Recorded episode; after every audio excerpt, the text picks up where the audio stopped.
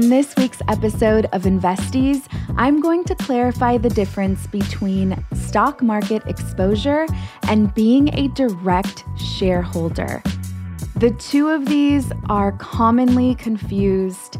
If you've heard me speak on the stock market, if you've read my book, if you've listened to the trailer of this podcast, then you have heard me share the statistic that only 15% of Americans are direct shareholders. And out of those 15%, only 1% are Black and only 0.5% are Latine. The stock market and economics overall is a topic that I am extremely passionate about. And I want it to be accessible. But I think more importantly, I want us to know that we are more than capable of understanding the system and playing the game. We are more than just consumers. I have been studying data on our community for over 20 years. I feel like I've developed a strong enough perspective to understand where we are mentally and emotionally versus the way society perceives us. And while data on our community was my first passion, I am obsessed with the stock market and economics. The more I explore this space, the more I fall in love with it, but also the more angry I get at the barrier to entry. You're listening to a girl that has not lived with her parents since the age of 12. I was in gangs. I was a mother at 14 years old. I have faced all types of abuse. I was homeless, couch surfing at one point. I developed a drug addiction. It was an attempt to self medicate.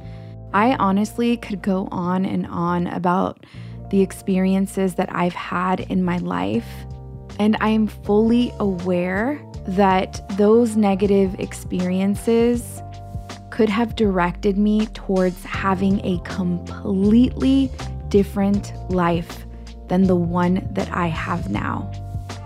From my personal perspective, the biggest hurdle that I have had getting to where I am today is not seeing any other Latinas taking up space in the stock market and in economics.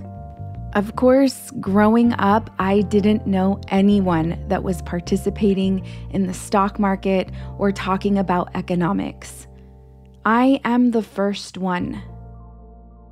And understanding that only 15% of Americans participate in the stock market as direct shareholders makes this an even bigger issue it makes me wonder why publicly traded companies are public. Who are publicly traded companies public for? For whose gain? I also didn't see people of color discussing or conversating about economics. And if I add my personal life experiences and everything that that comes with, what I am doing right now feels absolutely impossible. So, yeah, of course, it shocks me that this is something that I'm passionate about and that this is something that I'm actually executing. We are actually out here talking about economics, breaking things down, and we're not code switching and we're not assimilating. We're showing up just the way we are. I learned very early on that I was a shame. I learned very early on that I was a statistic and that the odds were not in my favor. However, what I am learning now is that I am a very intelligent person and that I have the capability to understand very complex systems. And not only do I understand complex systems, but I have the ability to simplify them so that others can understand them as well. But you know what I think makes me really intelligent? Is knowing and understanding that this ability is not exclusive to me as a person. This is accessible to all of us. The problem here is that many of us, especially in communities of color, do not know that intelligence is accessible. There's almost like something from within that by default believes that we are not smart, that we're stupid. And that is so freaking far from the truth. Despite our circumstances, despite our past, despite our traumas, despite our family members, despite the schools, despite the system, we are more than capable and intelligent. And my hope is that in me sharing who I am with my honest, lived experiences, that I reflect your lived experiences and that you have the proof you need to be whatever it is that you want to be. I really need you to know that. Like, for real, for real. I need you to know that. And I also really need you to know the difference between stock market exposure and being a direct shareholder. But before we get into that, we're going to take a quick break. Are you an investee, but you haven't started investing yet? We got to fix that right now. I am holding my next stock market virtually live course on Saturday, November 4th and Sunday, November 5th from 11 a.m. to 4 p.m. Central on both days. You will have access to me directly. I'm going to break down the stock market in very simple terms in ways that you will understand. And let me tell you, by the time you're done taking this crash course, you're going to understand the stock market at an intermediate level. For more information, head over to my website, inluzwetrust.com. Look for Wealth Warrior, the course, and you will find all of the information on the course, including the course curriculum. I'll see you this November. And we're back. The difference between exposure and direct ownership of the stock market, also referred to as shareholder, is pretty massive. And most of us, especially those that have exposure, don't really understand the difference. And honestly, I really don't expect anyone to because this is so complex. I want to start off by saying that I am not advocating for not having exposure. This is really important for me to make sure that you understand. What I am advocating for is for being a direct shareholder. I am advocating for owning shares in a publicly traded company, and I want to make sure that you can do both. You can have exposure and you can also become a direct shareholder. This doesn't have to be one or the other. The most common way of having exposure of the stock market is via a 401k. Most of us are familiar with 401ks because it has been the normalized experience when it comes to investing. We're introduced to 401ks by our employers. Many employers offer benefits like matching a contribution to your 401k by a percentage. Side note, whatever your employer matches, you want to make sure that you are contributing that same amount always. We never want to leave free money on the table, and this is free money. All right, so the money that is put into the 401k is then invested into a fund. This is typically a stock that you pick. You do not get to pick the stocks inside of the fund. You also do not own the stocks inside of the fund. The company that owns the fund is the one that manages the stocks and owns the stocks. So you have no control over the stocks inside of the fund. There are many companies that own these funds. The two biggest companies are Vanguard and BlackRock. You may have already heard of them. There are different types of funds. In order to keep this simple, we are not going to get into the thousands of funds that are accessible. It is just important for you to understand that what you have is exposure. Again, you have no control over what the fund managers buy or sell and when they buy or sell. This type of investment is considered a safer option because you experience less volatility. Volatility is when you feel the drastic swings of the market going up and down. It's so important for me to communicate that being able to emotionally withstand volatility is not impossible, most especially if you understand the movements of the market, the state of the economy, and the emotional attachment that we have to money that does not serve us and keeps us from using money as a tool. The fund is a basket of stocks. Let's look at it like a fruit basket. If one of the fruits starts to go bad, the impact on you is less because you have other fruits in the basket that may not be going bad. It doesn't mean that they're not going bad, it just means that they may not go bad. The impact is less, however, the growth is also less. This type of investment I think is great for a retirement account. A 401k generates on average an annual return of 5 to 10% a year. This means that we can expect your exposure to the stock market via a fund in your 401k to grow 5 to 10% a year. However, there is another variable called inflation. Inflation is when the value of the dollar declines. We have all familiarized ourselves with inflation in the last couple of years. But a quick example is the $100 you had a couple of years ago can no longer purchase the same amount of groceries this year. Those $100 are worth less than they were last year. Since the year 2000, we have seen an inflation rate of 2.38% on average per year. And I just want to remind you that the inflation rate for 2022 was 8%. The inflation rate for 2021 was 4.7%. If we calculate the inflation rate against our average annual return on our 401k, we are really looking at a return of 2.62 to 5.62% because the value of the dollar has gone down.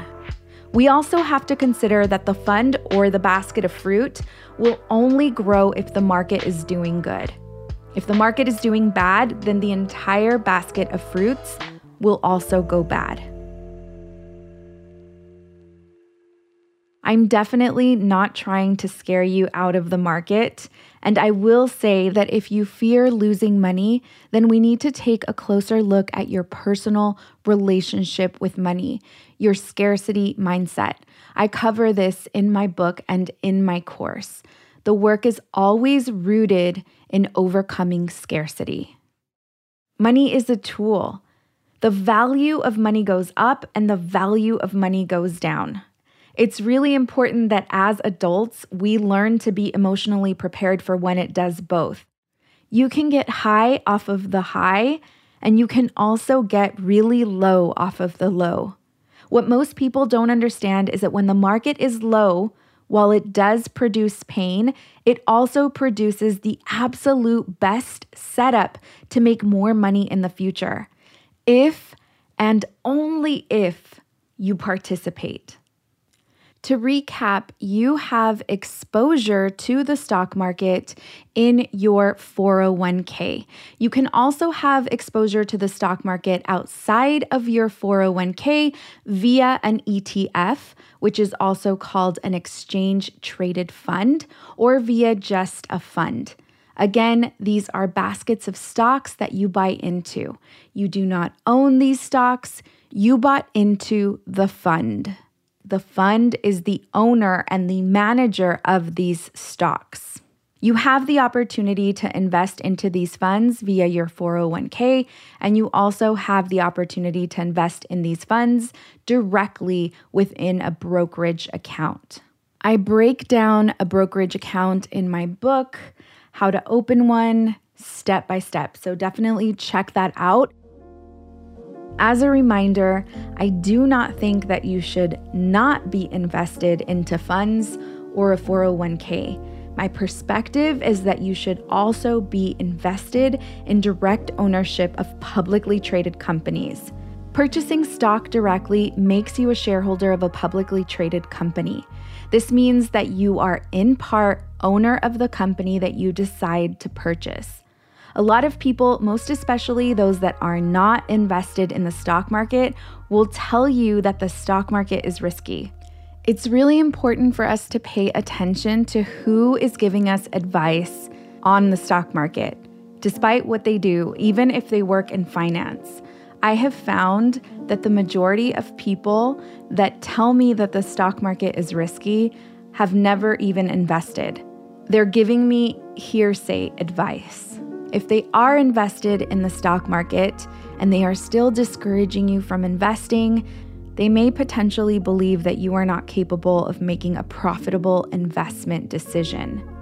I find this to be very interesting, most especially given the fact that most profitable companies in the market are the ones that we as consumers decide to purchase every single day. Are there companies in the market that you should not be investing into? Absolutely. Just like there's a bunch of crap out there that we should not be purchasing. I want us to take a look at a couple of my favorite publicly traded companies and how they have increased over the years. I purchased my iPod in 2007, and it was definitely a game changer on my evening runs, but it wasn't something that I really saw as vital or life changing. It wasn't until 2012 when I purchased my first iPhone. I was so attached to my freaking Blackberry that I could never see the day where I would switch. I was influenced by a lot of my colleagues that had iPhones. I gave it a shot in 2012, and I will never forget the shift in experience. Once the iPhone clicked for me and made it so much easier to work from my phone, I knew that I wanted to move over from using a PC to using a Mac. And quickly after that, I was only interested in Apple products. Since then, Apple stock has increased over 1000%.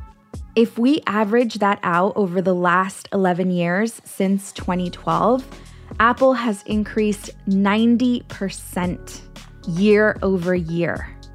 This is 82% more than a fund that would have increased 8% a year. That's assuming that the fund performed at its best. Let's take a look at another publicly traded company. My mom discovered Costco in 1990. She cleaned houses and she was really smart with money, so she understood the power of buying in bulk. Every weekend after church, we would go to Costco, load up on cleaning supplies, and of course, our household items and groceries. She freaking loved it. And I'm not gonna front, I did too.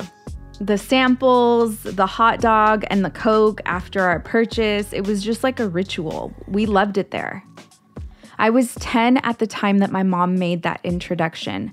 I am also a Costco household, and I'm willing to bet that if Costco is still around by the time my son is an adult, he will most likely also be a Costco household.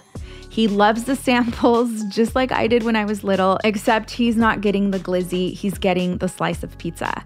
By the way, did you know that Costco is one of the biggest pizza distributors in the US. Crazy, right? Since 1990, Costco stock has gone up over 5,500%. Imagine if my mom would have understood the stock market and then placed value on Costco in her life and towards her business and became a shareholder. Game changer. I've been a member of Costco since 2007. My mom actually gifted me a one year membership for Christmas. And since 2007, Costco stock has grown almost 900%. If I had invested when I became a member and had the ability to identify the significance of the membership being gifted to me by my mother, and that this was a membership that I would most certainly value, and I had invested in the company, then the return on the investment would have been 56% a year. 48% more than the return of a fund if the fund would have averaged 8%.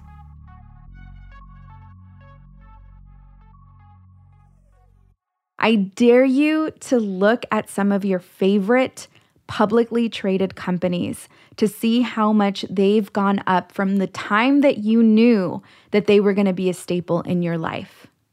I dare you to check. The other benefit to owning a publicly traded company is the voting rights that you have. You're able to vote on important issues with the company. Can you imagine the power that we would have if at least 25% of direct owners were people of color. As it stands right now, 90% of direct shareholders are white. And check this the top 10% of the most wealthiest people in this country own 88.6% of stocks. Why is that? I really want you to think about this. What do they understand that the majority of us don't. Why is the focus for Americans to save for retirement accounts or invest in funds and real estate? Why aren't we learning about direct ownership? These are the types of questions that keep me up at night. I've created so many resources to help us through this process. This isn't about finding a needle in a haystack or a get rich quick scheme. This is about understanding this game. This is about the long term. This is about education. This is about economic power. This is about generational wealth. Thank you for listening to this week's episode. If you're enjoying Investies, please head over to Apple Podcasts, rate and review us, share this episode with friends and family that you feel would resonate. I'm your host, Linda Garcia. Investies is produced by Cosmic Standard and in Luz We Trust. A big thank you to the team Eliza Smith, Jacob Winnick, Asia Simpson, and Nina Gensler Debs.